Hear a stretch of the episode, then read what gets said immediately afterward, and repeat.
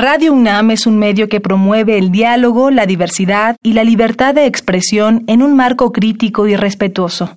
Los comentarios expresados a lo largo de su programación reflejan la opinión de quien los emite, mas no de la radiodifusora. La más escandalosa de las marchas, la marcha del silencio. Ovaciones fue el que dijo, eran 800 mil. Yo sí me acuerdo que yo llevaba esparadrapo en la boca. Después del 13 de agosto, no había más que confrontación.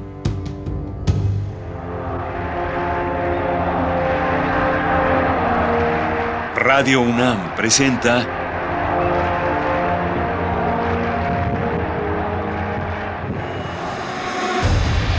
M68 Voces contra el olvido. A 50 años del movimiento estudiantil.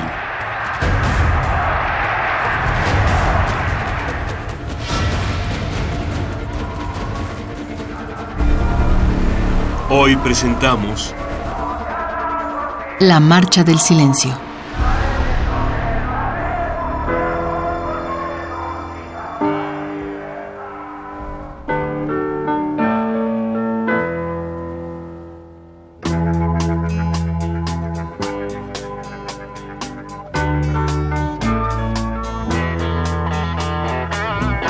Septiembre era el mes de la patria.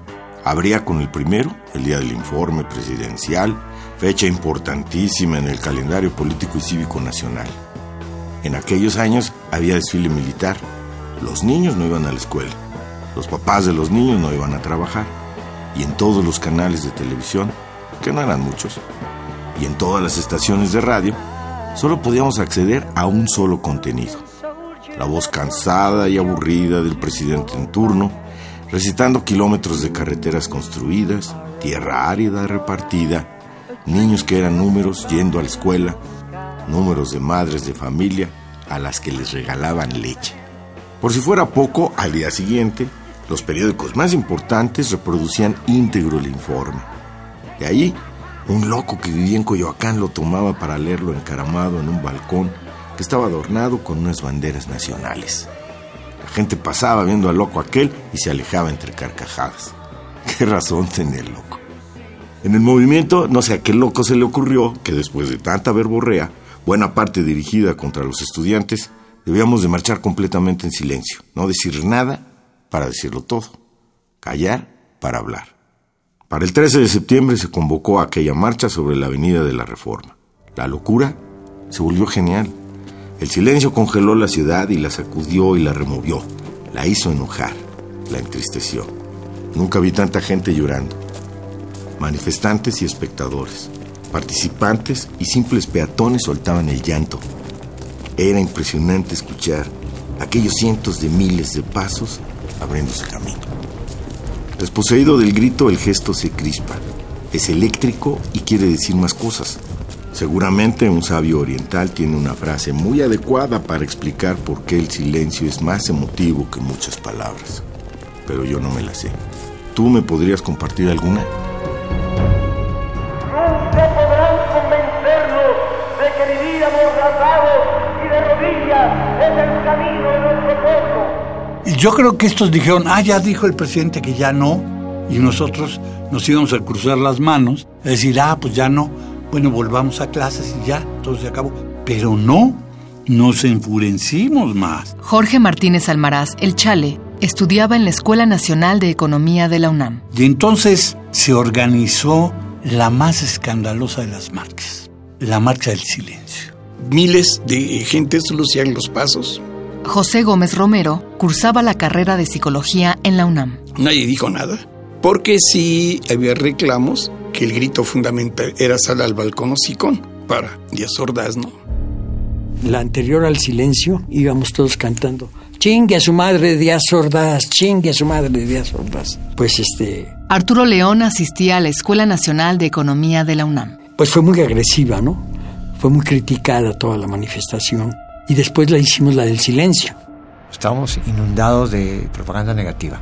En el 68, Américo Saldívar era profesor en la Escuela Superior de Economía del IPN. Además, estaba afiliado al Partido Comunista Mexicano. cuando viene la famosa marcha del silencio, que fue impresionante, fue un parteaguas, mostrar, digamos, de que queríamos ser pacíficos. En real, las marchas eran pacíficas hasta que intervenía la policía. Son los que imponen el desorden. Si ahora hay manipulación en los medios, había un control totalitario de los periódicos y la televisión en aquella época y todos nos señalaban como provocadores, agentes de la CIA o agentes de la KGB, este, antinacionales, alborotadores. Mario Ortega tomaba clases en la Escuela Superior de Ingeniería Mecánica y Eléctrica del IPN. Entonces se decide que íbamos a hacer una marcha todos callados, pero esto se discutió mucho en el Consejo Nacional de Huelga porque éramos puros jóvenes y todos acelerados Sí, no, pues es que ni nos van a hacer caso. ¿Quién va a irse callado? Antes de la manifestación silenciosa, a mi papá, él era un arquitecto muy importante que hizo, por ejemplo, para el 68 el Palacio de los Deportes y hizo otras cosas.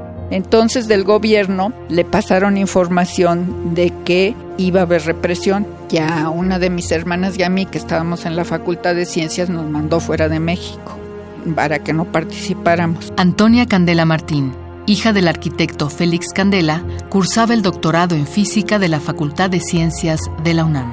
Nos mandó a Nueva York. Allí conseguimos un amigo que nos prestó un coche y me vine yo manejando hasta acá. Pero no llegué a la silenciosa, fue mi coraje. No llegué a la silenciosa. la respuesta estudiantil ante esta presencia del ejército, ante la amenaza pública del presidente de la República, ante el acoso de estudiantes por parte de la policía y de los granaderos en la calle para que no se repartieran volantes ni se hicieran brigadas ni se hicieran mítines relámpagos. Ante eso la respuesta fue, de nuevo, hacer un ejercicio democrático. Luis Meneses Murillo asistía a la Escuela Superior de Física y Matemáticas del Politécnico libertades democráticas. Hacer una marcha el 13 de septiembre, que se le llamó la marcha silenciosa. A lo mejor algunos dirigentes estaban emulando otras marchas en otros países como en España, en otros tiempos. Fue una idea de los del consejo, yo no sé a quién se le ocurrió, porque allí en el consejo había gente que tenía mucha visión, muy viva. Esto recuerda a Jaime Uranga, quien estudiaba en la Vocacional 7 David Vega Becerra, entonces delegado del CNH por la Escuela Superior de Ingeniería Textil, agrega. La Marcha del Silencio efectivamente se cocinó entre Raúl Álvarez Garín y Marcelino. ¿Quién fue el que dio la primera idea? Ya ahora ya no se sabe, ¿no? Pero lo que yo te puedo decir es de que Marcelino, en la sesión del Consejo Nacional de Huelga, la mejor exposición argumentación, sustentado las cuestiones de la importancia que iba a tener y los efectos de una marcha silenciosa, fue Marcelino Perello. Que algunos decíamos, no, no, tenemos que salir a mentar madres, ¿no? Porque veámonos que ya vean, estamos en la dinámica del acelere. Pero cuando esa exposición de Marcelino en su silla de ruedas, atrás del auditorio, empieza a hacer la argumentación del por qué, la importancia, las repercusiones, con esa capacidad oratoria y de su personalidad, en el Consejo tiene un efecto y efectivamente se vota porque la marcha sea silenciosa, porque eso tampoco se ha dicho muchas veces, que eso fue producto de una discusión muy profunda, de horas. Y Raúl también argumentó, pero la argumentación que hace Marcelino es ejemplar, es una clase de oratoria, de convencimiento, de argumentación espléndida y que se gana.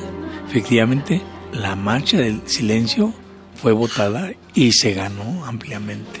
¿Por qué se hace la marcha silenciosa? Yo creo porque lo que demandábamos era un diálogo público. O sea, nos callamos para que nos escuches, para que nos cites, para que nos digas, vamos a discutir. Por eso nos callamos todos. Lo que no se proponía uno, lo proponía el otro y se tomaban acuerdos. Yo creo que hubo mucha igualdad, mucha conciencia del trabajo que se hacía colectivamente. Marcela Frías Neve asistía a la Escuela Nacional de Ciencias Biológicas del IPN. Entonces lo que pensábamos todos se decía, lo que opinábamos todos se discutía y lo que surgía como una propuesta se aprobaba o no se aprobaba, pero era lo que todos decidíamos y desde luego después pues con acuerdos en Chapingo, con acuerdos en el Politécnico, con acuerdos en la universidad. Era totalmente horizontal, era muy democrático, muy democrático. Todos estábamos representados y todos opinaban y todos así, o sea, era una cosa totalmente democrática. Maribel Soleil estudiaba psicología en la UNAM nos tenían al tanto de todo, se llegaban a resoluciones en la asamblea, venían y preguntaban, se ha preguntado esto, se puede hacer esto. Cada cosa era consultada con la base y eran llenos. El auditorio de, de filosofía que se llamaba Justo Sierra, le cambiamos el nombre entonces, era el Che Guevara, que habían 800 personas, pero en realidad estábamos 1200 o así porque estábamos atestados, ¿no? Y ahí pusimos también sonido para que se oyeran en los pasillos Vivimos una especie de democracia plebiscitaria porque, al menos en la ECIME, las decisiones siempre las tomábamos en asamblea general, en colectivo. Era un ir y venir de información desde las brigadas hacia el Consejo Nacional de Huelga y del Consejo Nacional de Huelga hacia las brigadas y hacia el pueblo. O sea, del pueblo a las brigadas, de las brigadas al Comité de Huelga Local, y luego el Consejo Nacional de Huelga. Años después escuché hablar de la Comuna de París. Y pues la comuna era algo que podía haberse parecido a lo que tuvimos, más chiquito. Discutíamos, no siempre estábamos de acuerdo, había posiciones diversas, se discutía fuerte, más en el Consejo Nacional de Huelga, y pues era gente ya más, más estudiada, y las discusiones eh, eran fuertes, ¿no? Pero siempre se llegaban a acuerdos. Esos acuerdos eh, se tenían que respetar. Rolando Brito Ramírez estaba entonces en la vocacional 1. Se decía, por ejemplo, se proponía, hay que hacer una marcha. Ok, ¿dónde la vamos a hacer? Bueno, pues de tal lado tal lado. Perfecto, ¿están de acuerdo? Sí. Otros decían, no, no estoy de acuerdo porque nos puede pasar esto, etcétera. Bueno, seguimos discutiendo y se seguía discutiendo hasta llegar a un acuerdo, hasta llegar a un consenso dentro de, la, de las asambleas, ¿no? Ninguno imponía su voluntad si no era avalada por el consenso de la Asamblea. Por eso yo sostengo la tesis de que incluso todos esos grupos o todas estas figuras fueron rebasadas por la misma inercia que representábamos los miles y miles de activistas que participamos en ese movimiento. A veces cuando se habla del 68 se habla de ciertas figuras. Ellos jugaron un papel importante, pero ellos no fueron el movimiento. El movimiento somos los miles de voces anónimas, como la mía, que estuvimos ahí, que íbamos a botear, que íbamos a volantear, que íbamos a las marchas, etcétera, etcétera. Ningún grupo, por muy iluminado que sea, por sí solo puede hacer un movimiento de la magnitud que fue el 68, que para mí y para muchos es un parteaguas en la historia de México, ¿no?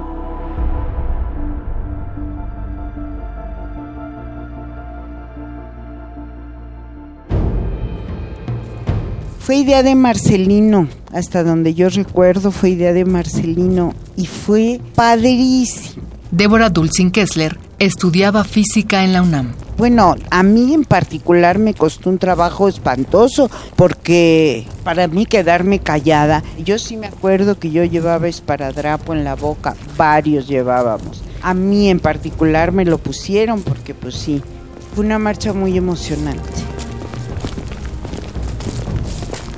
Porque ni media palabra, nadie cayó en ninguna provocación. Pero debo decirte que para entonces la mayoría de la gente ya estaba con nosotros. Y nos vieron con, yo siento que con cariño, con admiración. Para entonces ya no era muy difícil. Ya poca gente decía eso de que éramos unos locos y que lo único que queríamos era echar a perder las Olimpiadas. No, todavía me pone la carne chinita de pensar. Los millones que éramos en total silencio caminando por Avenida Reforma. María Ángeles Comezaña asistía a la Escuela Nacional de Antropología e Historia. Ese es un momento luminoso. Es que eso fue extraordinario, porque el Señor había dicho, me insultan. Bueno, pues no vamos a insultar a nadie, vamos a marchar en silencio salió la marcha del Museo de Antropología. Yo dejé ahí mi, bocho ¿eh? y nos fuimos callados desde el Museo de Antropología por todo el Paseo de la Reforma hasta el Zócalo. Y al llegar al Zócalo, pues todos gritábamos. ¡eh! llegábamos al Zócalo con una marcha más copiosa, más llena de estudiantes, con más ganas de marchar. La más organizada, la más ordenada que ha habido en toda la historia de México. Fue muy grande. Yo me acuerdo que los últimos contingentes estaban uniendo antropología y la punta ya venía en la Alameda. La cantidad de personas no podría determinarla, pero sí la asimilación a esa marcha de grupos ya no necesariamente estudiantil. Alberto Candiani hacía su maestría en la Facultad de Derecho de la UNAM. Comenzaron a participar el sindicato de electricistas, el propio sindicato de la ciudad universitaria, y los universitarios. Por eso empezó a crecer la inquietud ya no estudiantil, sino social. No me acuerdo si fue ovaciones, porque nosotros teníamos el recorte. Ovaciones fue el que dijo, eran 800 mil. Hasta la fecha se desconoce el número de manifestantes. Las estimaciones oficiales hablaban de 180 mil. Los cálculos extraoficiales y periodísticos iban de los 300 mil al medio millón. Sin embargo, muchos de los asistentes hablaron de millones. No creo que haya sido la mitad, pero cerca de la mitad de la Ciudad de México o estaba en la marcha o estaba viendo cómo pasaba la marcha. Mario Ortega. La ciudad quedó semivacía, todo el mundo estaba ahí y esta ciudad que es tan ruidosa, de momento iba pasando la marcha enfrente del hemiciclo Juárez y aquello era un silencio que era increíble. Como no podía hablar, los estudiantes comenzaron a hacer la B de la victoria había señoras que lloraban, este, eh, aquello fue muy, muy, muy, muy emocionante. Y sin duda fue el momento en que el Consejo Nacional de Huelga tuvo el mayor poder. Porque realmente era un silencio que imponía, más que los gritos, más que lanzar consignas, ¿no? Era un silencio, pero además de cuánta gente, muchísima. Elba Pérez Villalba estaba en la Prepa 6 y militaba en el Partido Comunista Mexicano pero tenías espectadores, además siempre había gente que estaba a lo largo en los dos lados de las columnas, ahí participando, viendo, estaba ahí, no iba en la marcha, pero estaba. Y además el orden, el orden. Jaime Uranga. Me acuerdo que medicina traían su gafete rojo, medicina del Poli, medicina de la UNAM, con su gafete rojo y pusieron ambulancias. Esa fue muy organizada. Yo me acuerdo que tenían hasta agua, los marchantes, tenían agua, en vasos, era todavía en vasos. Pero a lo mejor éramos medio millón de gentes, ¿eh? y todos callados, todos nos tapábamos la boca, se ponían un pañuelo. Luis Meneses Murillo. Íbamos callados, yo vi gente llorar en las orillas, de que estaban impresionados porque íbamos marchando, es sí, miles de pancartas. Y el personaje de la pancarta era Díaz Ordaz. El símbolo de la represión del movimiento estudiantil era Díaz Ordaz. Y la demanda era pues, más libertades, diálogo público. En efecto, el CNH y la coalición de maestros habían solicitado en varias ocasiones que el conflicto se resolviera por medio de un diálogo público diputados y senadores rechazaron la invitación por considerar, en palabras de uno de ellos, que quien asistiera atentaría contra el respeto que debe todo ciudadano al Congreso de la Unión. Que alguien se enfrentara con tanta fuerza, con tanta dignidad, con tanta valentía al Estado mexicano, era cautivador. No era el pliego petitorio, era la actitud y sumarse a esa actitud, o estar solidario o ser solidario con esa actitud. Por eso fue la concitación de la gente. Felipe Galván estudiaba química bacteriológica y parasitología en el Poli. ¿Cuál era el fundamento de eso? Eso es el resultado, eso fue el resultado. Pero eso era porque lo que hacíamos lo hacíamos con perfecta conciencia. ¿Y por qué lo hacíamos con perfecta conciencia? Porque nosotros lo habíamos decidido. Nadie nos lo había mandado a hacer. Y es aquí donde yo hago hincapié en lo que considero lo más importante del movimiento estudiantil. ¿Qué fue el movimiento estudiantil? No lo sabíamos en ese momento, pero el movimiento estudiantil fue una práctica de cerca de 100 días, de alrededor de 100 días, de un hecho inédito en el país que se llama democracia participativa. Todos decidíamos qué hacer, todos aprobábamos qué hacer y todos hacíamos lo que, como resultado, lo que había que hacer. pues sentíamos que estábamos ganando. Jorge Martínez Almaraz. Que el señor Díaz Ordaz había dicho, no, se callan y se van al rincón. Y que nosotros habíamos dicho, no, nos vamos al rincón. Y seguimos protestando y exigiendo este pliego petitorio y un diálogo público. Pues resulta que pues regresamos feliz y yo regresé al Museo de Antropología porque ahí tenía mi bocho que había sido destrozado. Y no sé qué necesidad había y en quién para destrozar un automóvil que pues no, no hacía ningún daño, ¿no? Yo lo atribuyo a fuerzas del orden, o sea, fuerzas represivas una de las cosas que así como fotográficas que tengo en la memoria fue bajar corriendo y corriendo de las escaleras del Museo de Antropología para ir a nuestros coches y llegar al estacionamiento y ver nuestros pequeñitos bochitos, todos desmantelados, los asientos tirados al suelo. María Ángeles Comezaña. Y por ejemplo, alrededor de mi coche, puro poema. Era muy bonito, estaban en el piso todos los poemas, Miguel Hernández, García Lorca, Atila Joseph, Sabines, Efraín Huerta, quien quisimos tanto. En fin, y era un horror, era la manera de amedrentarnos. Y en una reunión con el doctor Villoro nos dice, deben tener mucho cuidado. Esto es una organización muy peligrosa. Por fin demostraron disciplina. Ya no hubo gritos, ya no hubo fiesta, nada. Como un ejército. José Gómez Romero se refiere al filósofo y catedrático mexicano Luis Villoro. Entonces es muy importante analizar esto porque probablemente fue lo que desató la represión que se vino a continuación. Ya no eran chavos echando relajo y pintando y todo, sino que hay una organización. La gente ya obedece y demás.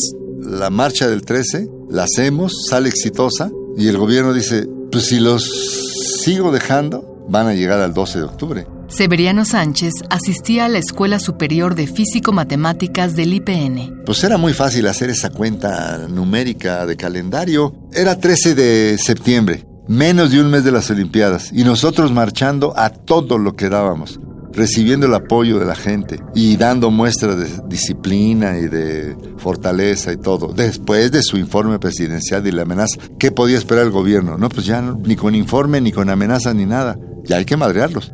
Claro, y creíamos que podíamos, creíamos que podíamos. Maribel Soleil.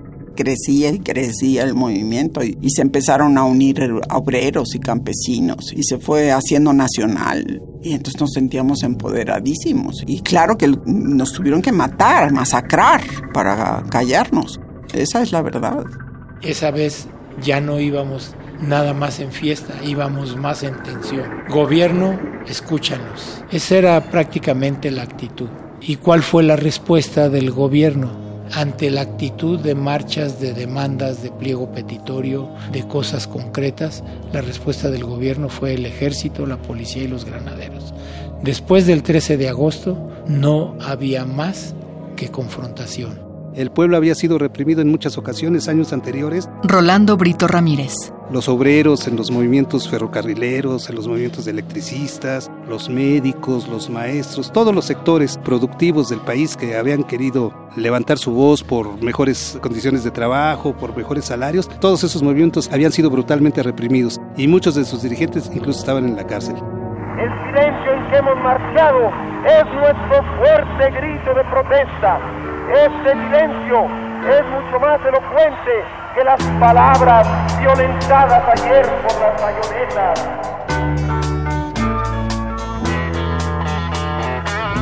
Yo solo sé que Poli y UNAM unidos vencerán. La jornada del silencio fue un golpe genial. Ganamos la simpatía de mucha gente y la manifestación superó con mucho las expectativas. Pasan los años y ninguna se le acerca en emotividad e impacto. El silencio que quiso decir tantas cosas nos hizo caer en esas relaciones dialécticas extrañas. Fue nuestro gran triunfo y eso significó que el gobierno se asustara y que entonces preparara el gran golpe.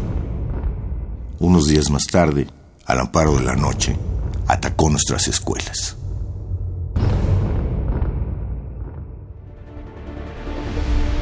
En este programa escuchamos los testimonios de Jorge Martínez Almaraz, José Gómez Romero, Arturo León, Américo Saldívar, Mario Ortega, Antonia Candela Martín, Luis Meneses Murillo, Jaime Uranga, David Vega Becerra, Marcela Frías Neve, Maribel Soleil, Rolando Brito Ramírez, Débora Dulcin Kessler, María Ángeles Comezaña, Alberto Candiani, Elba Pérez Villalba, Felipe Galván y Severiano Sánchez. Nuestra siguiente emisión, La batalla por las escuelas. Ya no había una diferenciación de si tú eres Puma, tú eres del Poli, ¿no? Éramos los mismos. Murieron todos, todos mis compañeros, toda la gente que estaba a mi alrededor murió esa noche. ¿Cuántos eran? ¿Quién sabe? ¿Quiénes eran? Menos, ¿no? Hacia eso nos llevó el gobierno, porque no nos íbamos a dejar. Voces, Gisela Ramírez y Jaime Casillas. Coordinación de Difusión Cultural, Dr. Jorge Volpi. Coordinación General, Jaime Casillas Ugarte. Producción, Diego Ibáñez y Omar Tercero. Asesoría, Maripaz Jenner. Entrevistas, Jessica Trejo. Guión, Gerardo Zapata y Andrea González. Asistencia de producción, Héctor Castañeda. Investigación, Jean Tardif y Patricia Palacios. Operación técnica, Rafael Alvarado. Esta fue una coproducción entre Radio UNAM y el Centro Cultural Universitario Tlatelolco.